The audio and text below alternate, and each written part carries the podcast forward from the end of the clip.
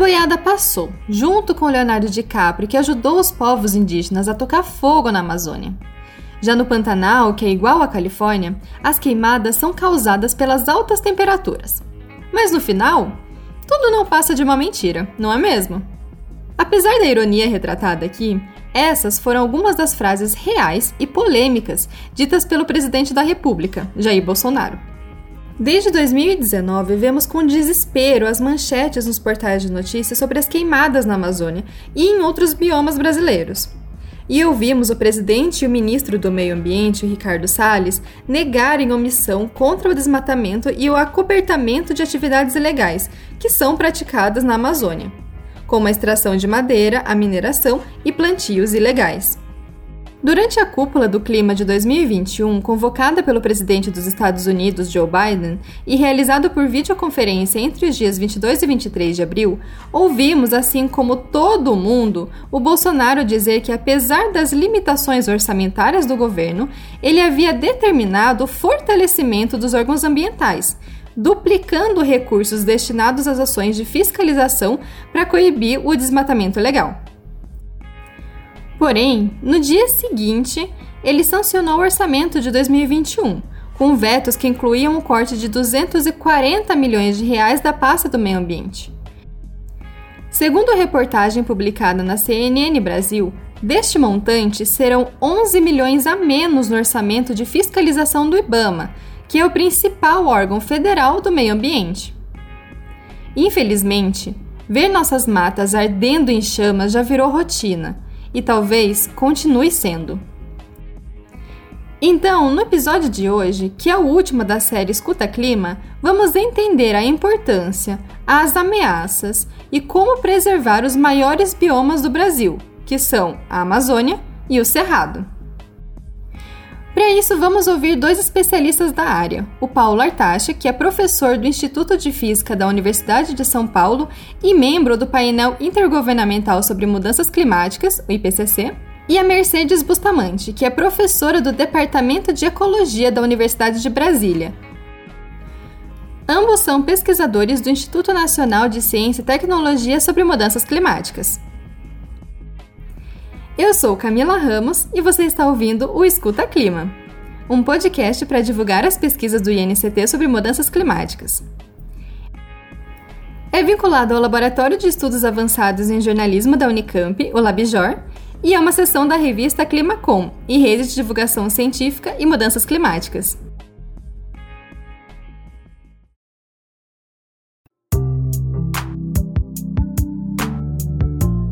Você está ouvindo Escuta Clima.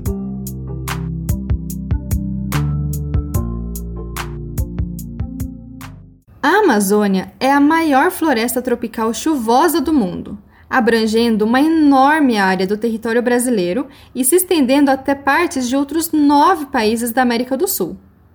Nela está a maior bacia hidrográfica do mundo e uma vasta e rica biodiversidade. Suas interações ecossistêmicas são extremamente relevantes não só para o Brasil, como para todo o planeta. Como explica o Paulo Artacho. A floresta amazônica é absolutamente estratégica para o clima global, é, tanto do ponto de vista da quantidade de carbono armazenado no ecossistema, que corresponde a cerca de 10 anos de toda a queima de combustíveis fósseis, quanto o seu efeito na chuva é, na América do Sul. O que o Artacho quis dizer é que a Amazônia libera uma quantidade massiva de vapor de água, gerando nuvens de chuva que irrigam o centro-sul do Brasil. Além disso, as florestas em geral são grandes estoques de carbono, já que esse elemento químico fica armazenado nas árvores e nas raízes das plantas. Ou seja, a partir do momento em que o ser humano desmata e queima essas áreas, o carbono é liberado para a atmosfera na forma de gás e se torna um dos causadores do efeito estufa.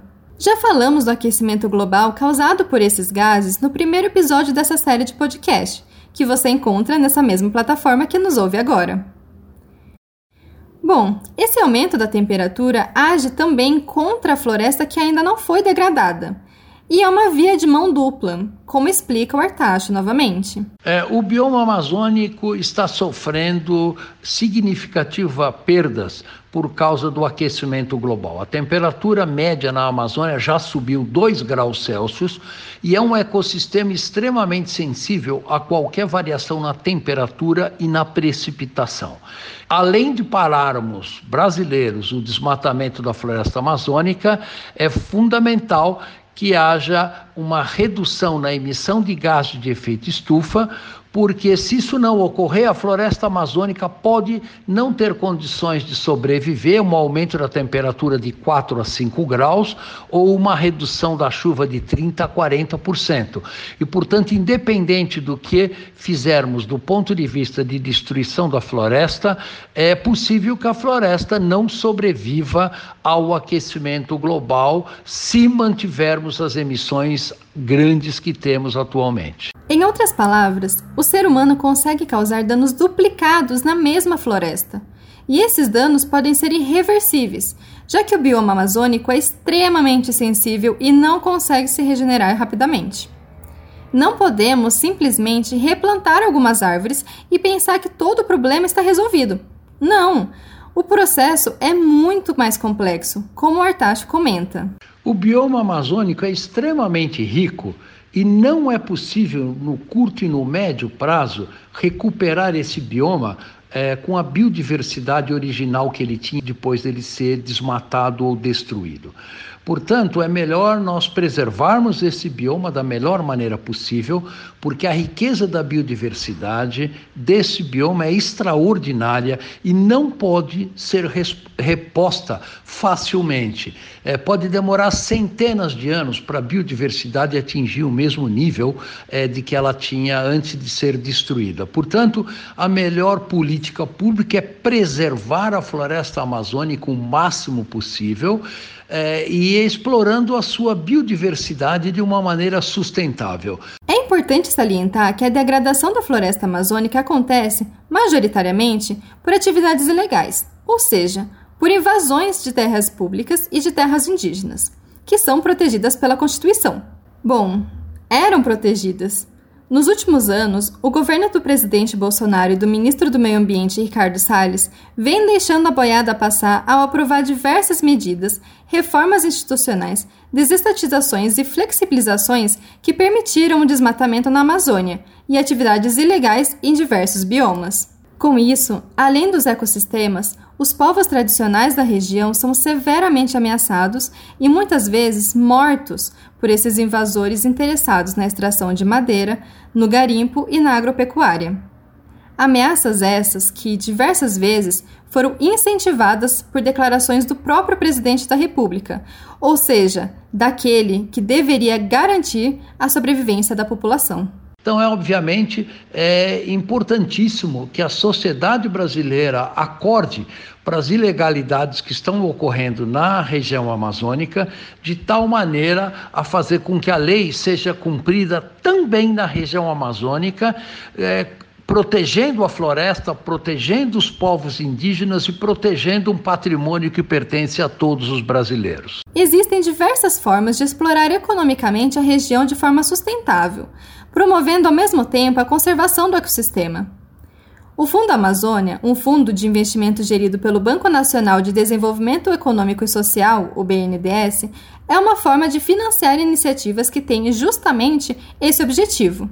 O Artacho dá alguns exemplos. É, várias alternativas é, trabalhadas ao longo das últimas duas, três décadas por várias organizações não governamentais mostraram que é possível, por exemplo, é, fazer exploração seletiva de, maneira, de madeira sem destruir a floresta, é, é, trabalhar com a questão do extrativismo, explorar, por exemplo, o açaí, que tem um valor econômico muito alto, e assim por diante. São inúmeros exemplos que mostram que o pior caminho para a floresta amazônica é destruí-la e transformá-la em gás de efeito estufa. Há maneiras muito mais inteligentes e eficientes de explorar a riqueza é, embutida dentro da floresta amazônica. Foram diversos os projetos implementados desde 2008, com o apoio do Fundo Amazônia.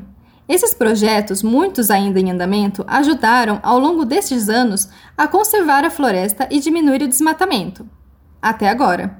Porém, nos últimos anos, e principalmente no governo atual, estamos presenciando um aumento da degradação ambiental e a diminuição de ação de diversas políticas públicas, como o Fundo Amazônia. Mas antes de nos aprofundarmos na questão política, precisamos conhecer outro gigante ecossistema brasileiro, que é extremamente importante para nós e está severamente ameaçado. O Cerrado é o segundo maior bioma da América do Sul, abrangendo cerca de nove estados brasileiros e dominando a maior parte da região central do território.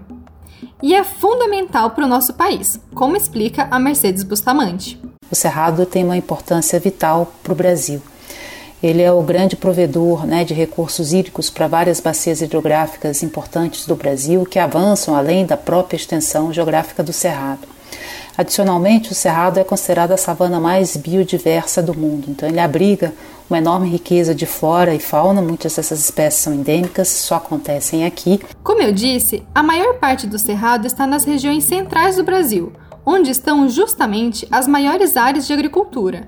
E esse é o maior problema já que muitos agricultores continuam abrindo cada vez mais territórios para suas atividades e, consequentemente, acabam degradando a biodiversidade nativa que está em seu caminho.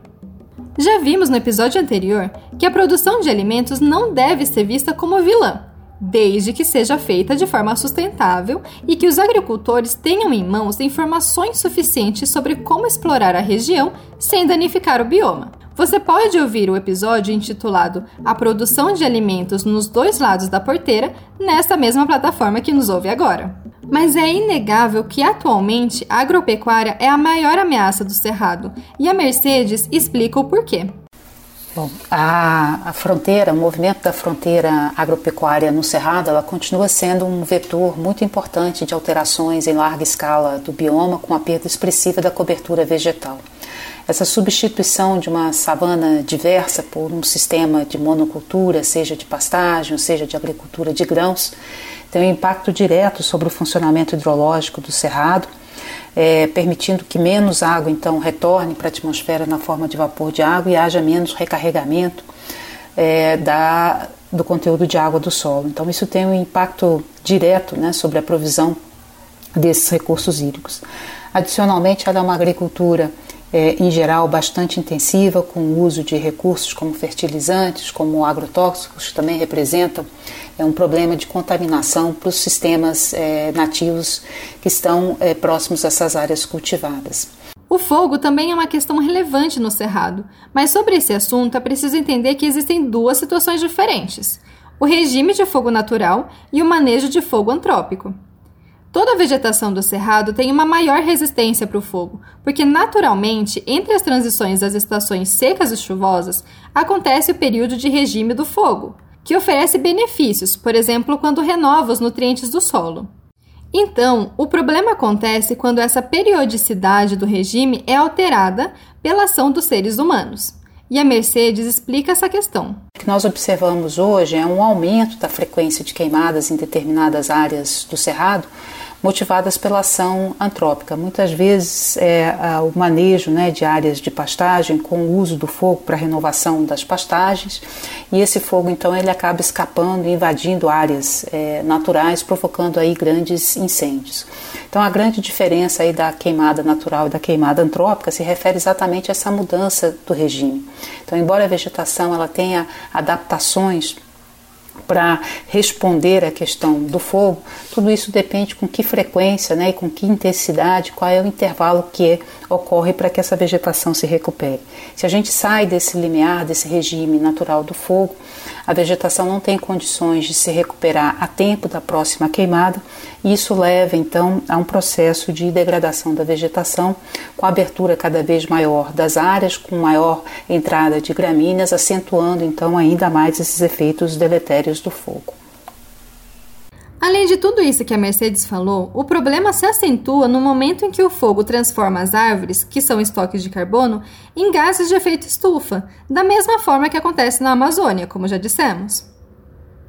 Então, entendendo a necessidade de conservação, mas também percebendo a importância da região para a economia do Brasil e dos pequenos agricultores, é necessário pensar em soluções para o problema. E a Mercedes tem algumas. É importante a gente lembrar que o Cerrado, ao contrário da Amazônia, onde a maior parte das terras são públicas, a maior parte das terras se encontram na mão de proprietários privados. Então é muito importante que o sistema público é, tem uma boa relação com o setor privado no sentido de indicar que há o um incentivo a práticas sustentáveis para a produção com uma redução do desmatamento e ao mesmo tempo que haja uma fiscalização para que seja coibido o desmatamento ilegal do cerrado.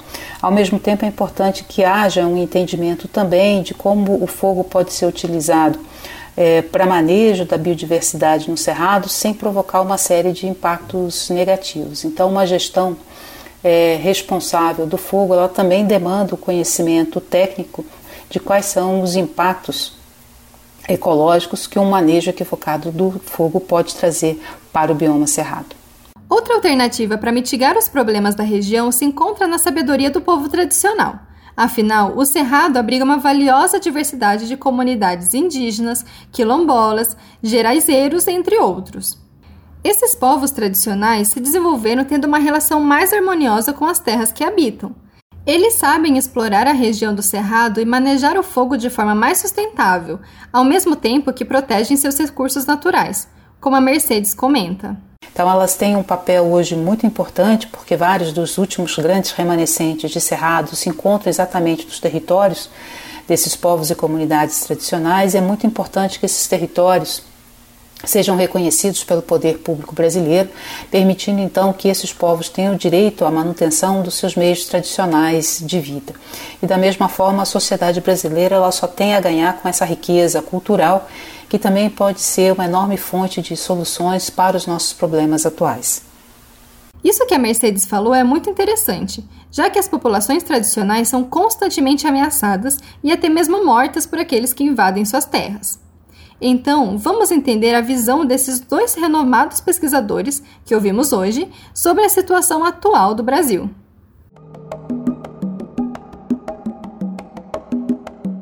Combate ao desmatamento não é um assunto novo. Na verdade, a discussão desse tema já dura décadas, desde as primeiras conferências do clima. E nessas reuniões internacionais, mais especificamente o Acordo de Paris, o Brasil se comprometeu a zerar o desmatamento na Amazônia legal e reflorestar 12 milhões de hectares até 2030. O que hoje sabemos que essas metas estão longe de se tornarem verdade, como pudemos ver nesse episódio. Aliás, na cúpula do clima, o presidente Bolsonaro deixou de lado os comentários sarcásticos e até que assumiu um tom mais moderado no discurso, prometendo acabar com o desmatamento legal em nove anos e alcançar a neutralidade climática até 2050. No entanto, como vimos, seu governo continua cortando verbas para fiscalização do meio ambiente. Ah, ele também já declarou interesse pela saída do Brasil do Acordo de Paris por isso, o discurso de Bolsonaro foi visto com muito ceticismo pelos líderes internacionais e especialistas na área. Sobre isso, o Artacho comenta.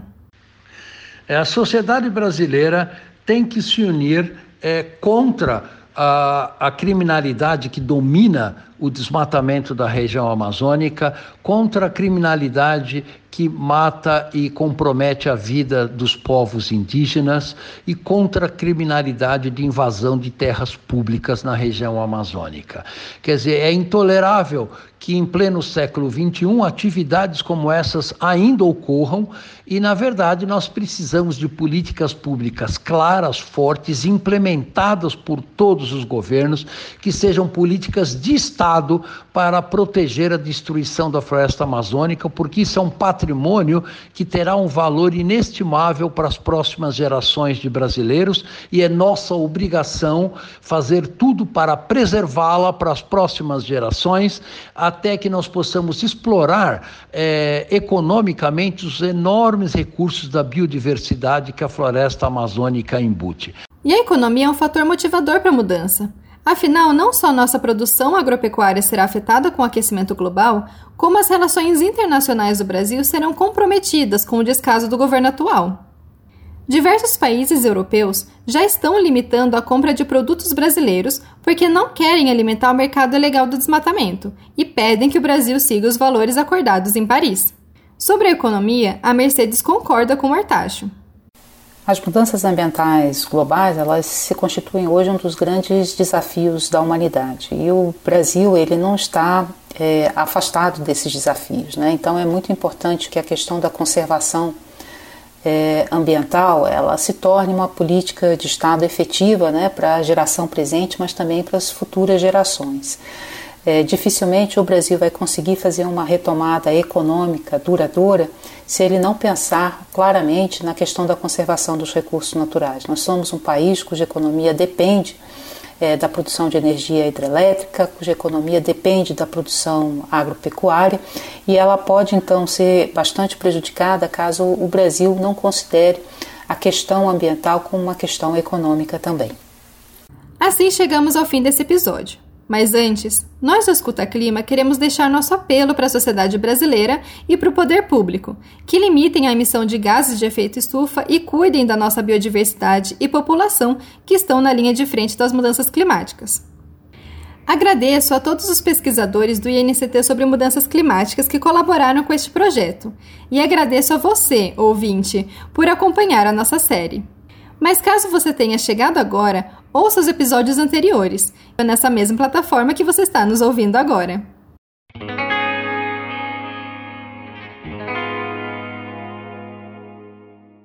Eu sou Camila Ramos e este é o Escuta Clima, um podcast sobre pesquisas relacionadas ao Instituto Nacional de Ciência e Tecnologia sobre Mudanças Climáticas.